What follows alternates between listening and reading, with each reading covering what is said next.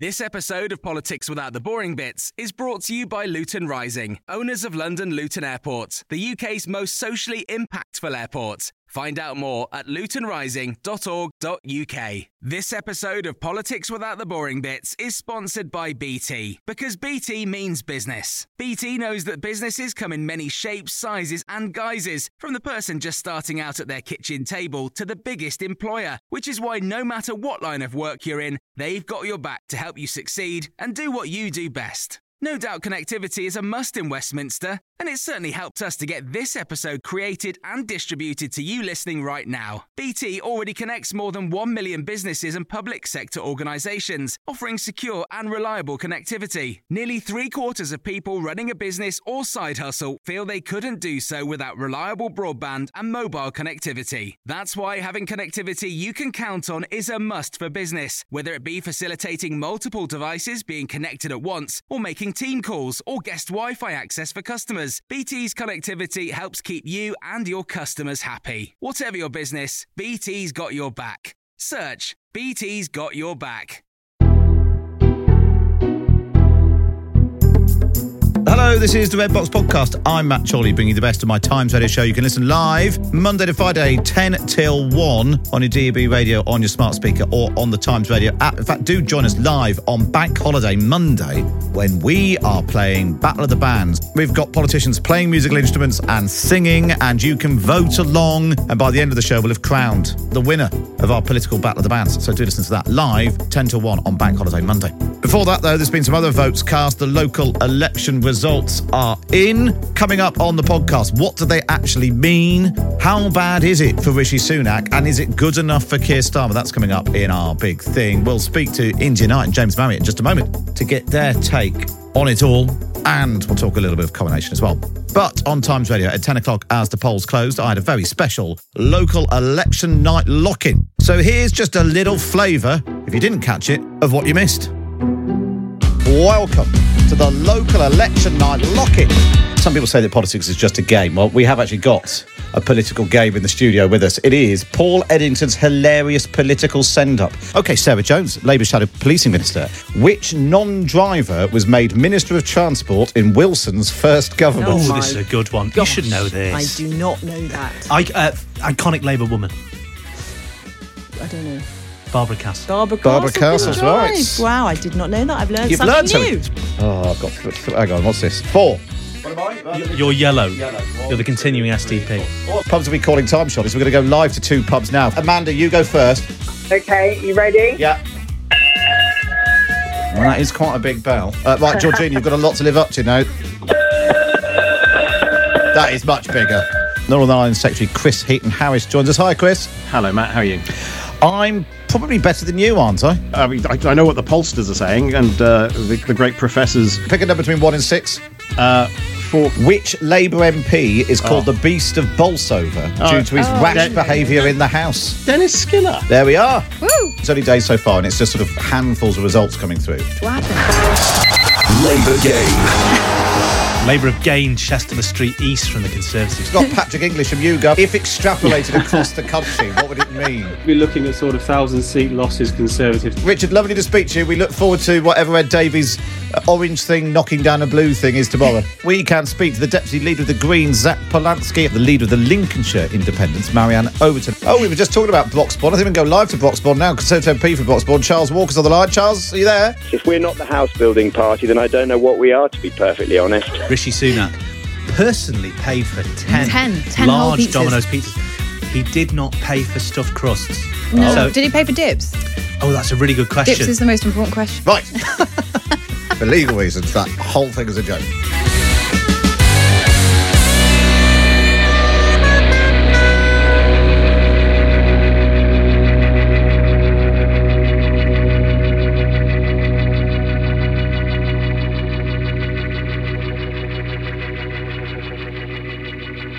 Right, that was the local election night lock in. Now let's dive straight in. It's time for the columnists.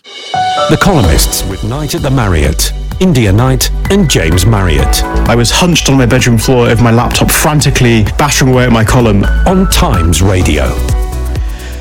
Ah, the jingle just gets better and better. Morning, India.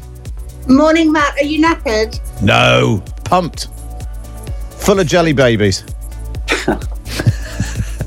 I mean, it- I, I, you know, I've only been on uh, for what half an hour so far. There's a long, there's a long way to go yet. Uh, James, how are you? I'm all right. Uh, registering my objection to your jingle. Your that that uh, that will be noted and placed in the file. um, you, before we dive in, your overall impressions of the uh, of the election results, India. Uh, my overall impressions are that it's uh, really, really very bad for the Tories, and um, there's no no chance of it becoming any better. I don't think. Um, locally, we've got elections here in Mid Suffolk, where I live. I'm really interested to see uh, whether the Greens manage to wrest overall control of the council. They only need five seats, and it's all quite it's quite That's fascinating. interesting. So they could end up in, they could end up in control of the council. Yeah, yeah, and it's a very kind of true blue Mm. and Brexit voting um, uh, area. So it's fascinating. I'm really, I, I think the results come in sort of late afternoon. I'm really interested to see what happens. It's interesting because we spoke to some uh, the deputy leader of the Greens overnight, and you know they've, they they did this in Brighton. They they built up their sort of councillor base, ended up with an MP there. They seem to be doing the same thing in Bristol. They've got an awful lot of councillors in Mm. Bristol, uh, and they've got high hopes of taking a seat there. Maybe mid maybe mid Suffolk could be next. Well, it's that really interesting thing of campaigning on very, very specific things. Mm. So, you know, in this case, sewage, water quality, potholes, terrible transport, like ultra, ultra local stuff. And the fact that there's lots of house, new housing going up everywhere, not affordable, particularly affordable housing, more like executive village housing. Um, and there isn't the infrastructure to support any of it. Mm. So, yeah, it'll be really interesting. James, your sense? Yeah, I mean, we knew the Tories were going to do badly, and it looks like they've done potentially even worse than than we thought.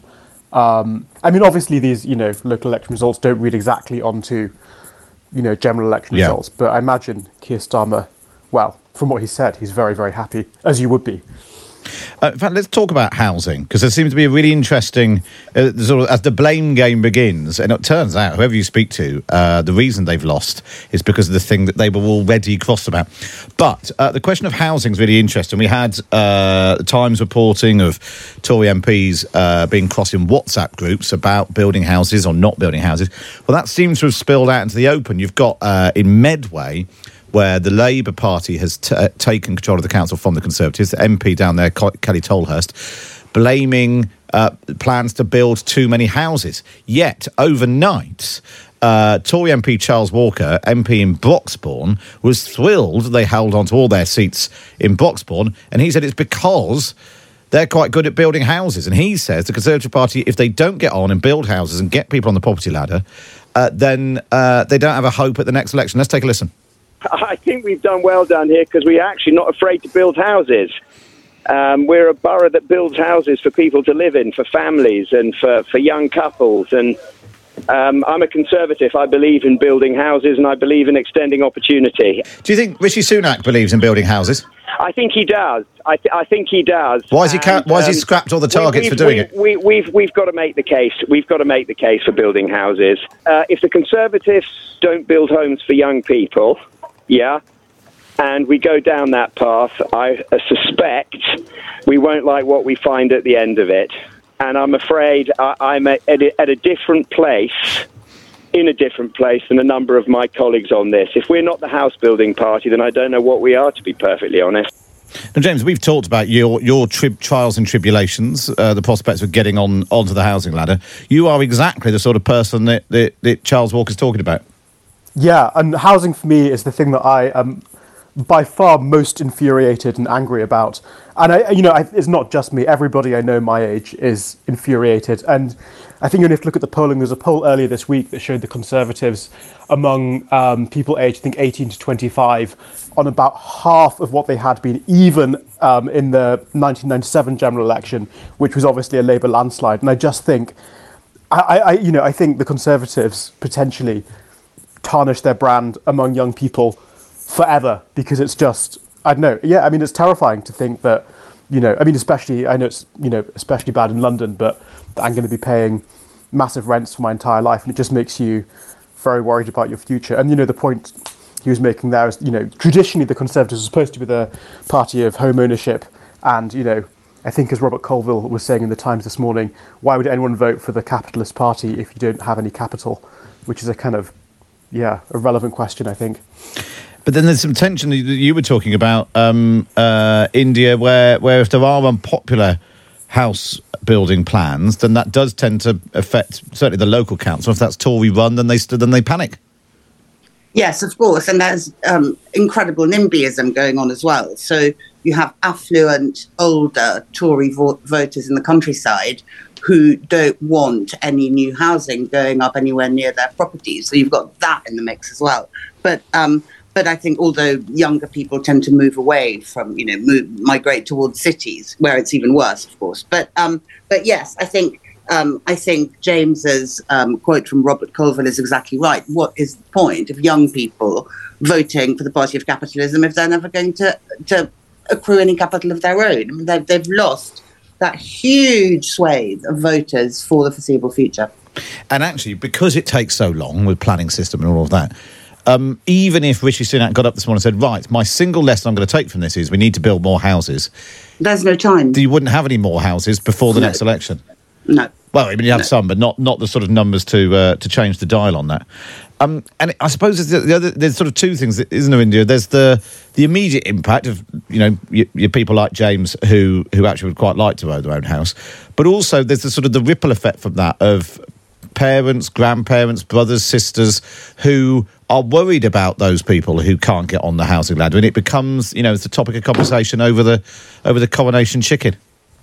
Yes, absolutely. I mean, my my my two older kids, who are uh, 27 and 30, have very little hope of stopping renting um, at well at any point in the foreseeable future, really. And it is absolutely a thing, you know. And they can't believe how easy my generation had it, where you could buy a modest but very nice house for a not enormous amount of money, and that seems like something. It was only you know 30 odd years ago. It seems like something in the distant, distant, distant past. And it's a source of real anger, I think, among young people, quite rightly, because it's ridiculous. The idea that you work really hard, you work like a donkey, you save what you can save, and you're still nowhere near being able to afford to Yeah. buy a house is is sort of lunatic.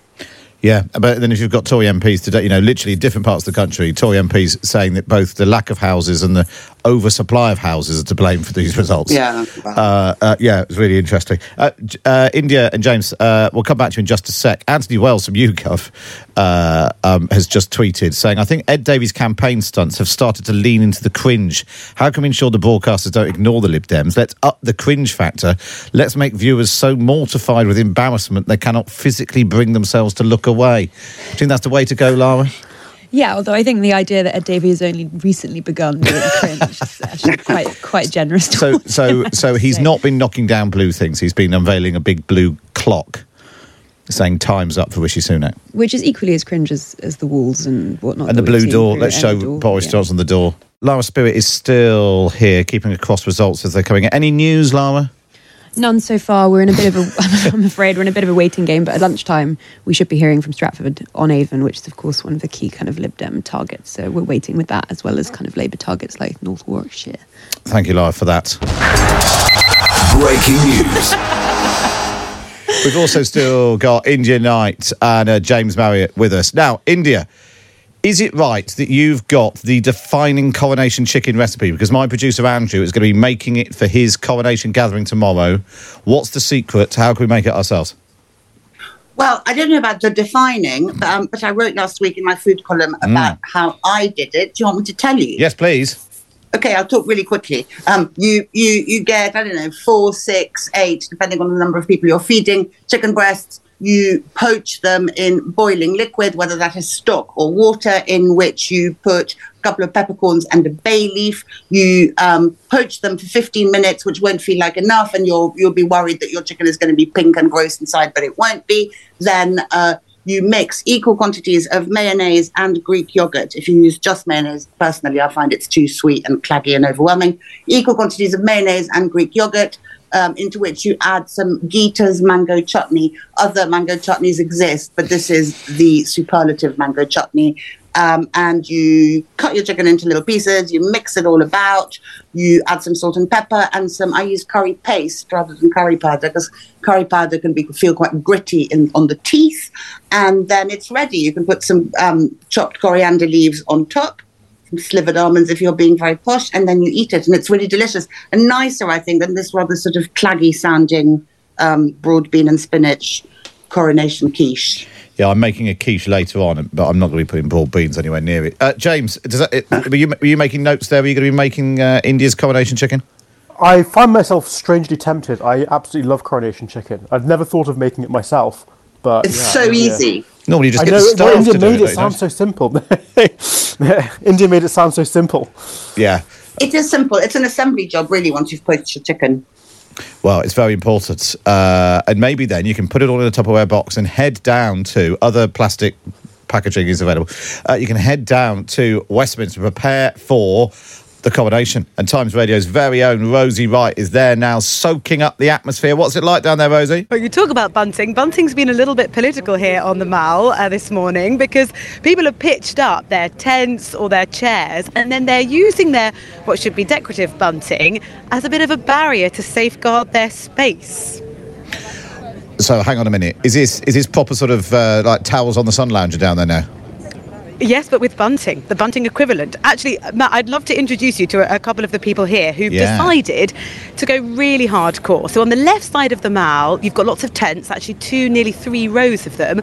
On the right-hand side, uh, there's a, a trio here. Let's start with uh, Judy and Barry, who've decided to forego the tent just for a chair. So you're going to be sleeping in this overnight. We certainly are. We brought our blankets and uh, our umbrellas, and I've got my welly boots on. Judy, you're not going to get any sleep. No, no, I'm used to that though.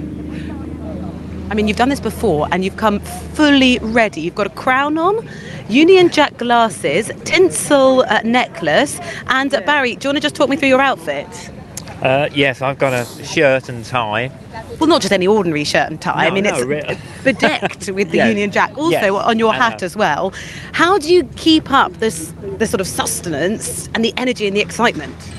Because they're worth it. I love to see the grandchildren. I love Charlotte and George and little Louis. They're so cute.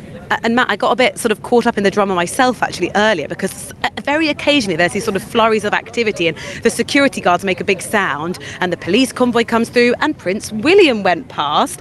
Enjoying that with me was uh, Rachel from Cardigan, a postman who.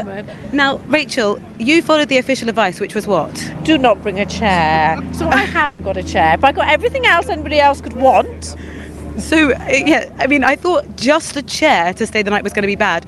What are you going to be sleeping on? I've got a sleeping bag and I have got an emergency storm shelter, so I'm sure they'll let me sit in their chair if I let them go in there to keep warm. Right, so it's it's the floor, really.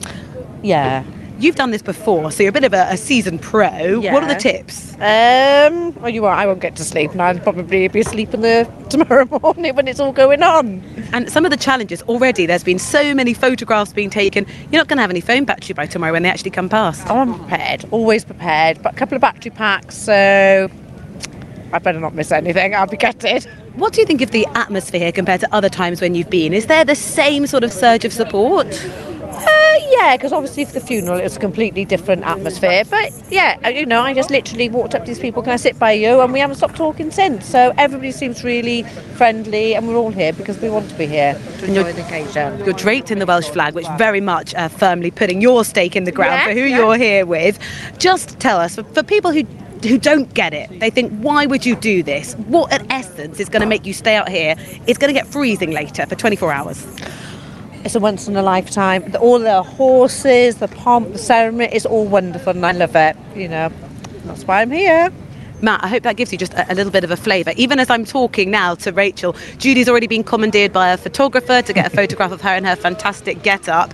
And it, uh, really, everyone's very buoyant in good moods. That might be because the sun's come out. It was raining a little bit earlier. And what will be really bitterly disappointing for the people lining the mall is if the rain really does come down tomorrow, that balcony moment that is much anticipated, where people at this part of the mall will just be able to see, of course, could look and feel very different, particularly if that means we don't get the fly pass. Big question is, Rosie, are you staying in a tent tonight to get the full experience? absolutely not. no one that I've spoken to has remotely convinced me. You're not me. persuaded. They look. What? what it's the, it's this real sort of. I don't know how to describe it. You've got the this absolute splendour of the flags and the palace, and then alongside the mall, it's very rough and ready, scruffy. And Yeah. I just, I can, Oh, dear. Right, well, but it's true. I mean, Rosie, Caroline's here in her shorts. when you're found Posties have got to wear shorts. Rosie, when you're found bound up in Bunting at the bottom of the Thames, we, we, we've got now got about two, 3,000 suspects. Rosie, lovely to speak to you. James, what are you doing for the uh, for the accommodation? Uh, nothing, nothing especially, but I will be, I will be watching. I find myself kind of weirdly fascinated by it and looking forward to it, which I'm not usually by royal events, but you know, this is the one that I think has the most history, the most tradition, the most kind of weirdness, all the stuff about anointing with holy oils. I think I'm going to find, going to be very into this stuff. It's interesting as well. Speaking to some of the politicians who were going, uh, uh, they're like, "Oh yeah, it was nice to have your name drawn out of the hat." And then there was they've got to be there from six a.m. Is that right, Lara? No, seven, J- yeah, 7 a.m. and uh, people are quite worried about whether or not they're going to be able to go to the loo. Yeah, They there's no really been- toilets. It's all a bit confusing. You, you can't see anything. There's no screens. But you're invited over But your you can say you you could matters. say exactly. You're going to sit there in uh, agony for hours, unable to You're see there. anything, but you're there, which is much more important uh, when it comes to your um, uh, your colleagues. Uh, right, I want to talk to you about one other thing, James. Uh, I've got some good news for you. We think we found you a girlfriend.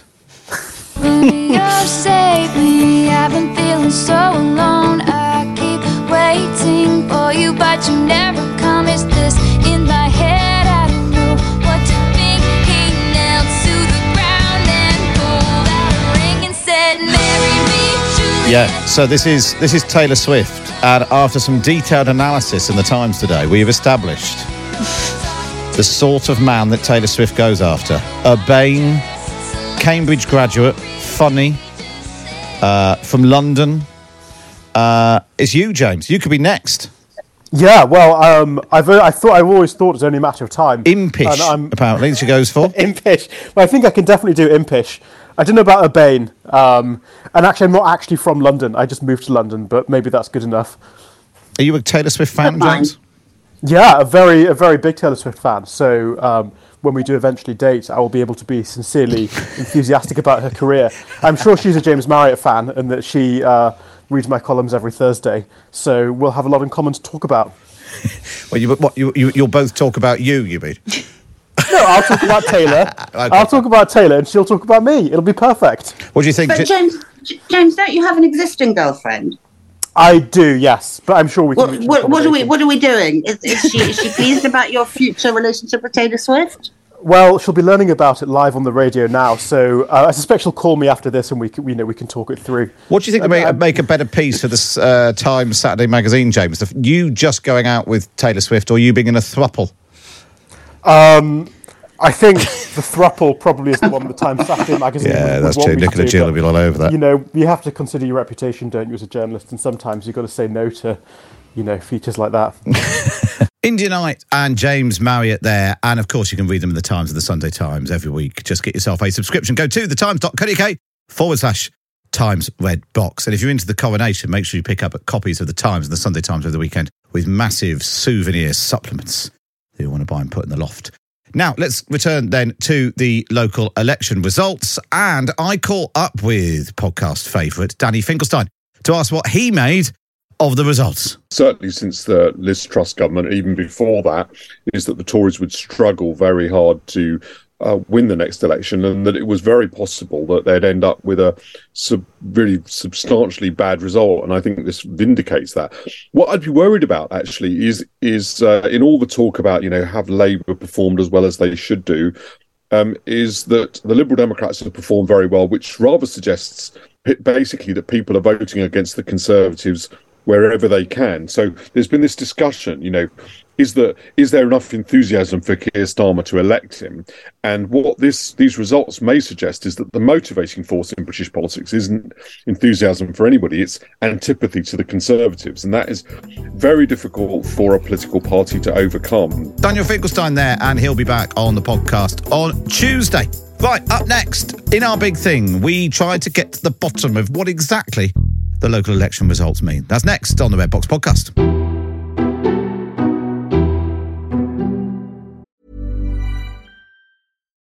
One size fits all seemed like a good idea for clothes Nice dress. Uh, it's a it's a t-shirt. until you tried it on. Same goes for your healthcare. That's why United Healthcare offers a variety of flexible, budget friendly coverage for medical, vision, dental, and more. So, whether you're between jobs, coming off a parent's plan, or even missed open enrollment, you can find the plan that fits you best. Find out more about United Healthcare coverage at uh1.com. That's uh1.com. It's that time of the year. Your vacation is coming up. You can already hear the beach waves, feel the warm breeze, relax, and think about work. You really, really want it all to work out while you're away. Monday.com gives you and the team that peace of mind. When all work is on one platform and everyone's in sync, things just flow wherever you are. Tap the banner to go to Monday.com.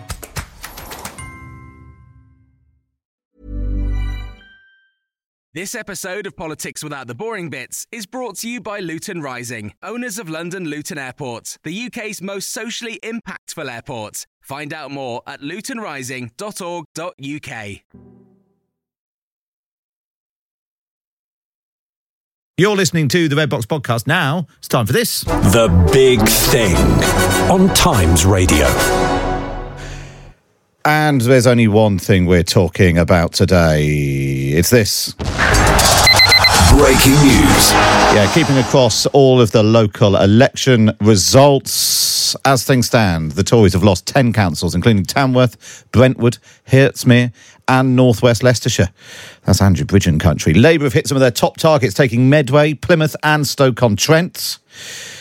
Uh, meanwhile, the Lib Dems say that they have made groundbreaking gains after taking the part, taking control in Windsor and Maidenhead. This is Rishi Sunak speaking.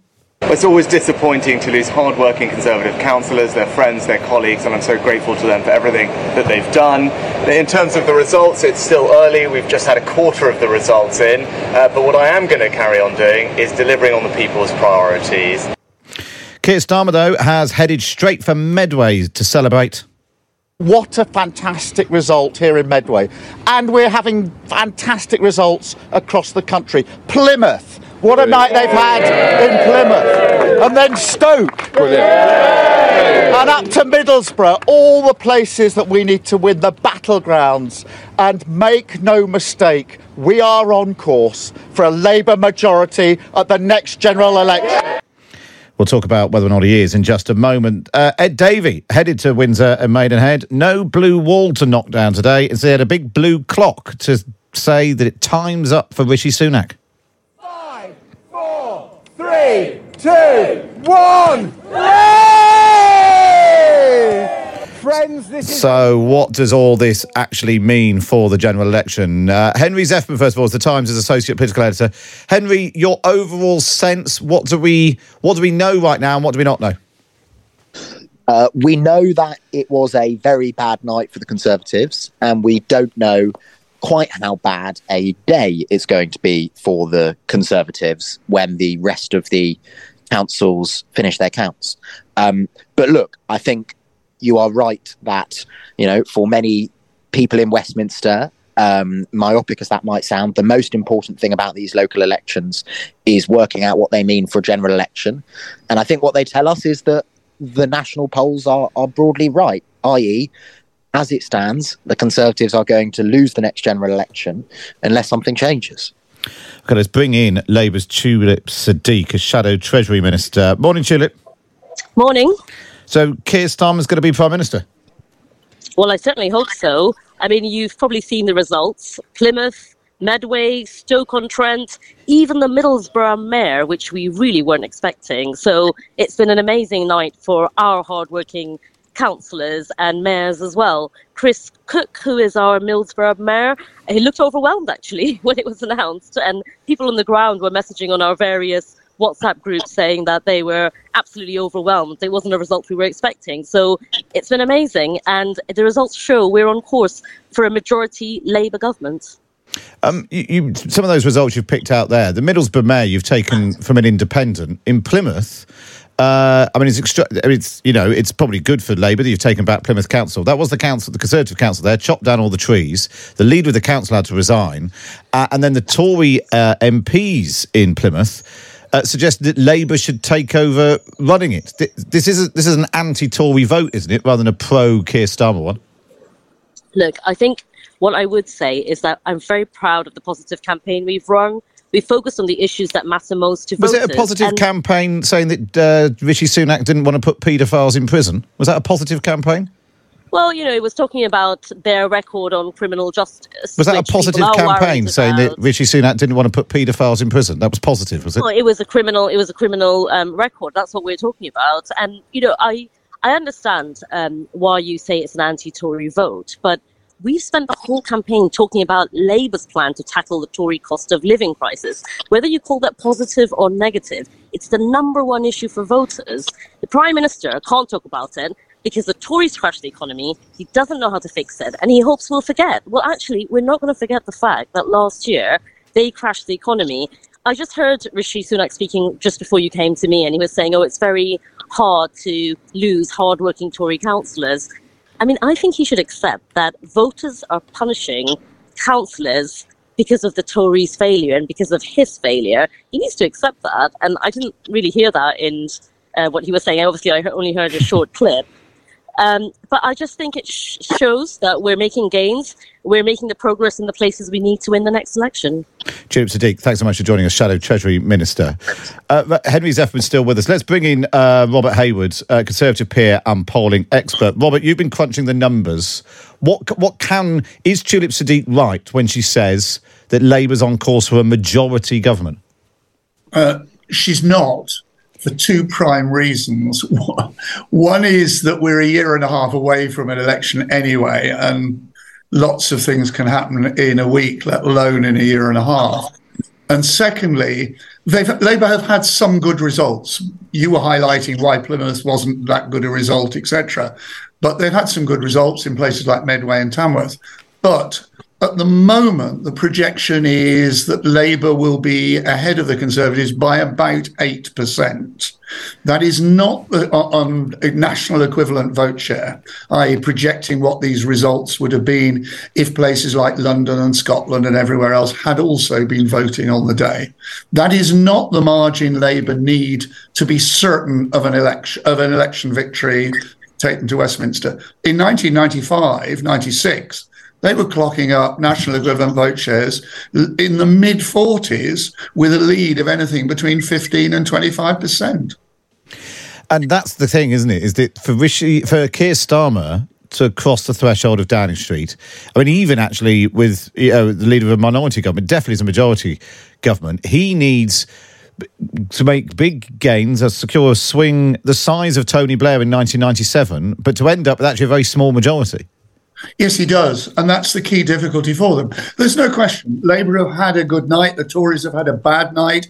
It looks as if the results are continuing in much the same vein today. The Lib Dems have also had a, a, good set of results. Uh, but as you say, if one, I hate extrapolating through to a general election, which is a while away, but you're absolutely right. There is a very big swing necessary, and you can't be certain on the figures that we're looking at today that Labour Party would have a, a clear overall majority. One of the interesting things, and this is again is a slight oversimplification, but uh, we'll, we'll do it anyway, Henry, is it appears that in some of those northern seats, northern uh, parts of England, uh, UKIP has collapsed. That hasn't benefited because they'd, they'd stood last time around four years ago. That doesn't appear to have benefited the Reform Party. That seems to be going to Labour. So where Boris Johnson reached into those those sort of Brexity northern areas, that now support seems to be going to Labour. While in the southern blue wall uh, suburban areas, uh, uh, areas that were Conservative supporting, they now seem to be going Lib Dem. Is that an oversimplification, Henry? Uh, probably, but it's uh, but you know I'm not I'm not able to get more complex than that. I mean, look, I think I think I think that um, I think what you described there um, is perhaps the most worrying trend going forward from tonight for Rishi Sunak and for the Conservatives. And we've spoken loads, Matt, me and you, since 2016, really, about have. the realignment. Oh, I see. About in- this specifically, rather just generally. Well, about the about Yeah, the realignment in British politics. Yeah. Uh, in uh, you know, in which uh, in northern former Labour voting areas, uh, to simplify it a bit, uh, you know, Brexit was a sort of conduit a vessel through which uh, former Labour voters went perhaps via UKIP, but ultimately to the Conservatives.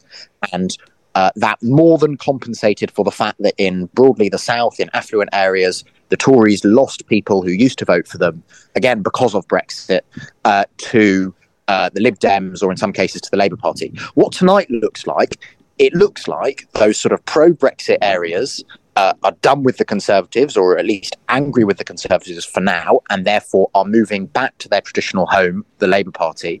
But that the other group are not coming back to the Conservatives because they're still furious about Brexit. And that kind of leaves the Tories without either the David Cameron coalition that they had eight years ago, but also without the Boris Johnson coalition that they had four years ago. And I think it's hard to know where Rishi Sunak can turn uh, if that if that carries on. Um, I just want to talk uh, about this. Is an interesting uh, bit of news. Lib Dem game. So it seems as there's a bit of a row brewing in the Cotswolds after the Salford Lib Dem councillor Chris Twells uh, stood as a paper candidate in the Cotswolds and has accidentally got himself elected there as well. Uh, so he's now a Lib Dem councillor in the Cotswolds and in Salford, which I suppose is a is a good problem uh, a good problem to have. What do you make of the of how the Lib Dems have, do, have done, uh, Robert Hayward? I think I think they have done well. Uh, there's no question about it. And picking up on Henry's comments, I think basically the Tories have been uh, hit because of the mess of the whole of last year, from which they haven't recovered. And the voters have decided that they will choose a candidate, whether it's Labour or Lib Dems or Greens or Independents, that will actually defeat the Conservatives. So Henry's absolutely right. Um, at the moment, Rishi hasn't been able to pull back a clear group and establish a clear direction because people have been voting against the Conservatives and their behaviour last year. It's a bad day for the Conservatives, but how bad? Let's speak to Conservative Minister Robert Halfon, who joins us now. Hi, Rob. Hi, good morning. So, how bad is it?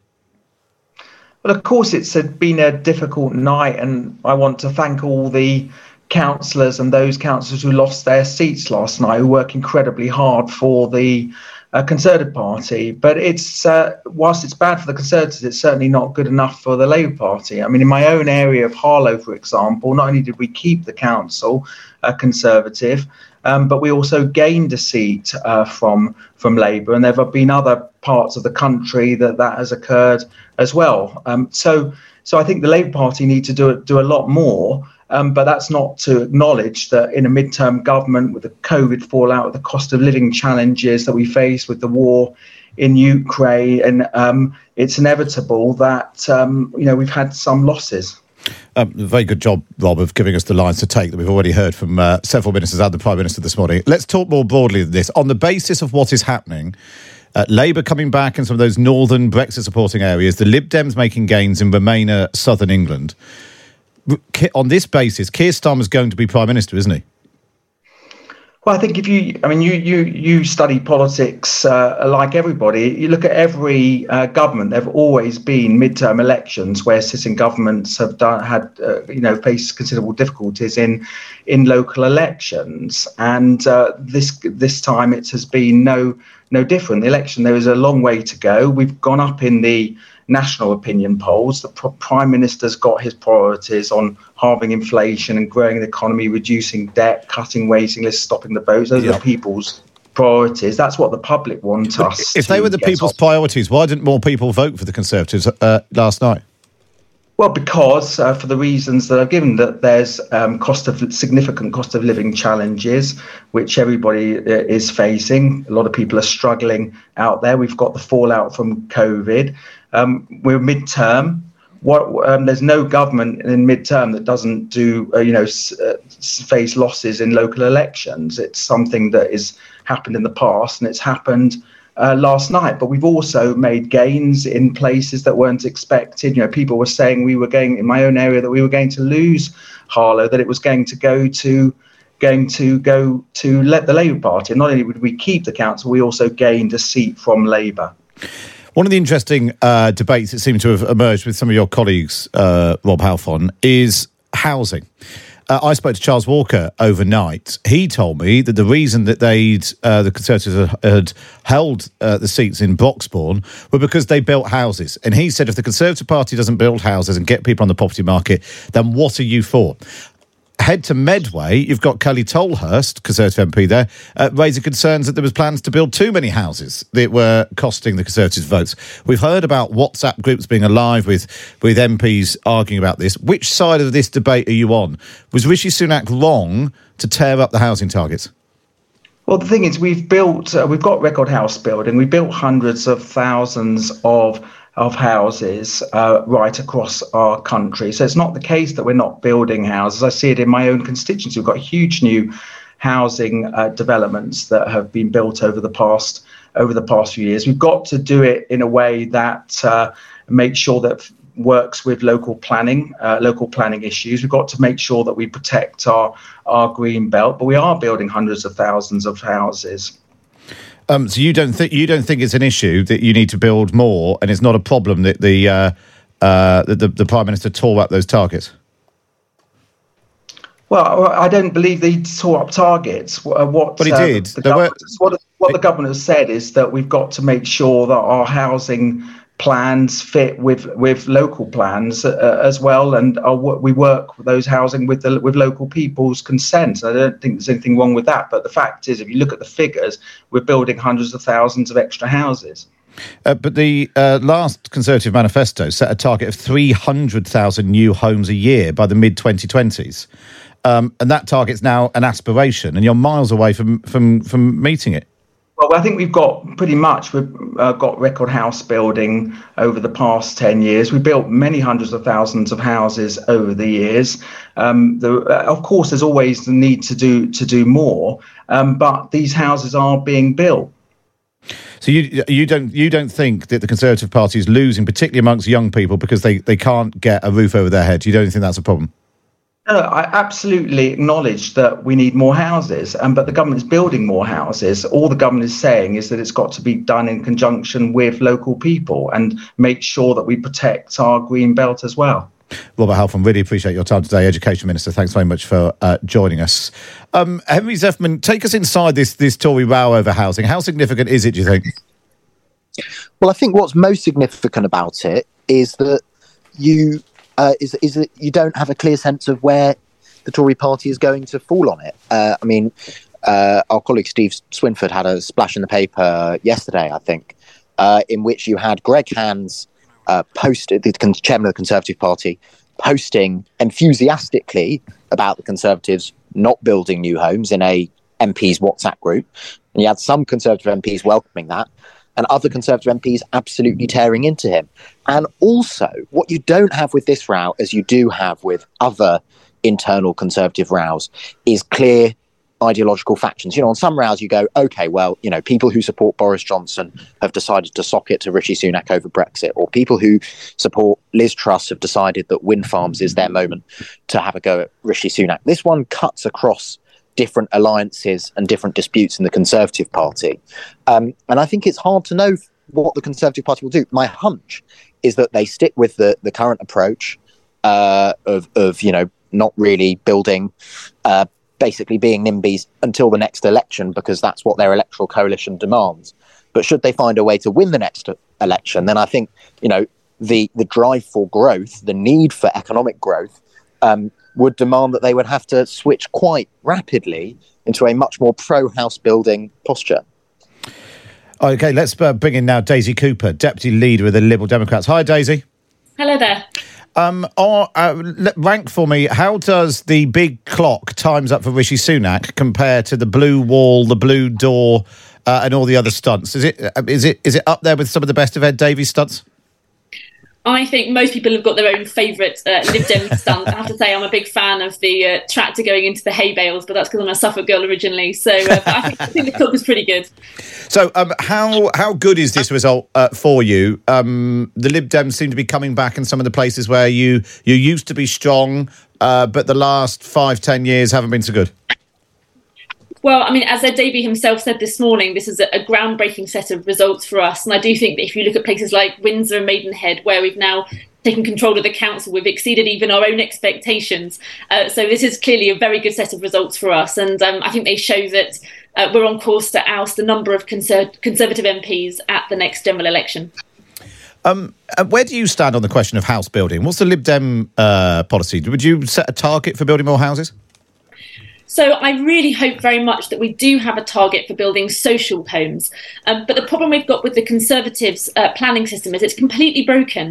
It's a developer-led planning system, not a community-led planning system. And what we find is that you have these big developers and they choose where they want to build and what kind of houses they want to build and how much money they're going to make from it. And they don't come with the kind of facilities or services or infrastructure that local communities either need or want. And what we're seeing with the Conservatives' approach is that their top down housing targets don't solve the housing crisis and at the same time they also destroy our green belt. So what we would like to see is a community-led system where communities can decide where they want to have housing, what facilities they need to have to come with it, and you have a bottom-up approach. And we've seen this happen in some parts of the country, and where that does happen, where you get community buy-in, you get much better results. Isn't the risk that existing communities don't want more houses near them, and that's where we end up in a position where we don't build enough houses? Do you know, I don't accept that. I think what you see around the country is uh, communities really engage with things like neighbourhood plans. And when you say to a local community, this is what our housing need is in the area, these are the kinds of houses that we need, not the kind of houses that developers want to build, but these are the kinds of houses that we need, these are the kind of facilities we need. Local communities do develop these uh, neighbourhood plans, and often they're put to referendum and they win with absolutely stonkingly large uh, majorities. So when you engage a community in, in that process, I think people are way more accepting of having housing. Don't forget, you know, a lot of um, older people in particular who maybe own their own homes, they've got children, they've got grandchildren, they know that they're struggling to get on the housing ladder. So I think it's a really artificial and damaging false argument to say that some people are for housing and against housing. People aren't for or against housing. I think people are for or against the right kind of housing in the right kind of place with the right kind of infrastructure. Depending on who you ask, uh, Labour on course for uh, Keir Starmer to become Prime Minister, but not necessarily get a majority. What cabinet job would you like in a coalition? Yeah. Well, right now I'm deputy leader of the Liberal Democrats, uh, MP for St Albans, and I love doing absolutely both. Uh, I'm also health and social care spokesperson, and love having that brief because it's something that I care about really, really deeply. Both because you know my own experience uh, as being a hospital patient, but also because of how critical our health services are in this country. Uh, the fact of the matter is that between now and the next polling day, which could well be uh, general election polling day, uh, I will be focused completely on trying to get more and more Liberal MPs elected. And if Keir Starmer does come to you and says, let's do a deal, would you take a job in a cabinet? You know what, I'm really not thinking about that at all at the moment. The fact of the matter is that the next general election could be quite a few months off. It could be in 12 months' time, possibly 15, but it could come within the next 12 months. Um, we want to be focused exclusively on getting more Liberal Democrat MPs elected. And every time I get invited to come on your show or anybody else's, I'm going to focus on talking about what we stand for and why people should be voting for the Liberal Democrats. Daisy Cooper, really good to hear from you. Daisy Cooper, uh, Deputy Leader of uh, the Lib Dems. What do you make of all of that then, Lara? Who's the, who's the happiest this morning? Daisy Cooper sounds pretty happy. uh, yeah, I think it sounds like you know Daisy Cooper's pretty happy. We haven't heard anything out of the uh, ordinary from what we would expect from uh, from these as the results go in. But I think worth taking a really quick state of play, Yeah. if we may. Yeah. Uh, we've had a couple of notable uh, Labour holds in uh, in Barnsley, crucially. Uh, Labour hold. Just so that you could play that, uh, and in Blackburn and Darwen as well. So two of those more northern seats that Labour uh, are comfortable with uh, holding. Uh, the Labour have won now 125 uh, councillors. So considering we heard from Labour that around 400 would be somewhat of a win, looks like uh, even if we could exceed Conservative losses, we probably are likely to be, uh, if if we consider proportionally to how we are now, on track to where about Labour were hoping to be with that. So I think that will be one of the interesting things to look throughout the day. But as I say, we're in a bit of a holding pattern as we await some of them, those more bellwether seats that will be coming in around lunchtime and thereafter. One thing, f- finally, Henry Zeffman, we haven't really talked about is UKIP Reform Brexit Party. Um, sorry, does that, does that happen every time I say Brexit Party? um, was that you, Henry? Sorry, I'm standing near Big Ben. Oh, Sorry. fine, it's fine, it's very good. Um, uh, they appear to not be having any great impact on on on on British politics. Yeah, which which is does make a huge change from from you know basically ev- every election of this conservative period. I mean, I think that's changed the dynamic in Westminster slightly because it reassures uh, some, you know, Conservative MPs who perhaps might want Rishi Sunak to move in a more right wing direction that actually there isn't this great threat to their right that they need to, you know, that they need to guard against losing votes to. On the other hand, uh, what we might be seeing tonight, as you mentioned earlier, is that some of those voters who went to UKIP or the Brexit Party from Labour uh, in 2015, if not 2017, 2019, might be going straight back to Labour rather than via the Conservatives. And, and that's not great for Rishi Sunak. And it, it maybe just also speaks to the diminishing salience of Brexit mm. as an electoral issue for the first time in seven years. Yeah, certainly the Lib Dems don't want to talk about that. Rob Hayward, your final thought? My final thoughts is that Labour and the Lib Dems have had a, a good time so far. They're going to continue to do so uh, over the next few hours. But the results do not act as a clear pointer to the to a general election, which is still probably 16, 18 months away. Uh, and the figures, when analysed, uh, indicates that the Labour Party, as you just implied, will need more than just the votes they've got today to be able to form a majority government. And that's all we've got time for on today's episode of the podcast. Don't forget to hit subscribe so you don't miss any future episodes. Let me know what you think. Drop me an email, matt at times.radio. But for now, for me, Matt Chorley, is goodbye.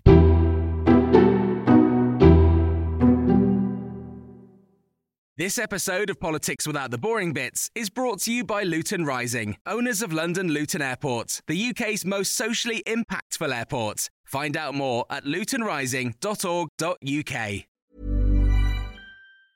Hi, I'm Daniel, founder of Pretty Litter. Did you know cats tend to hide symptoms of sickness and pain? I learned this the hard way after losing my cat, Gingy. So I created Pretty Litter, a health monitoring litter that helps detect early signs of illness by changing colors, saving you money and potentially your cat's life. Pretty Litter is veterinarian developed, and it's the easiest way to keep tabs on your fur baby's health right at home. Go to prettylitter.com and use code ACAST for 20% off your first order and a free cat toy. Terms and conditions apply. See site for details.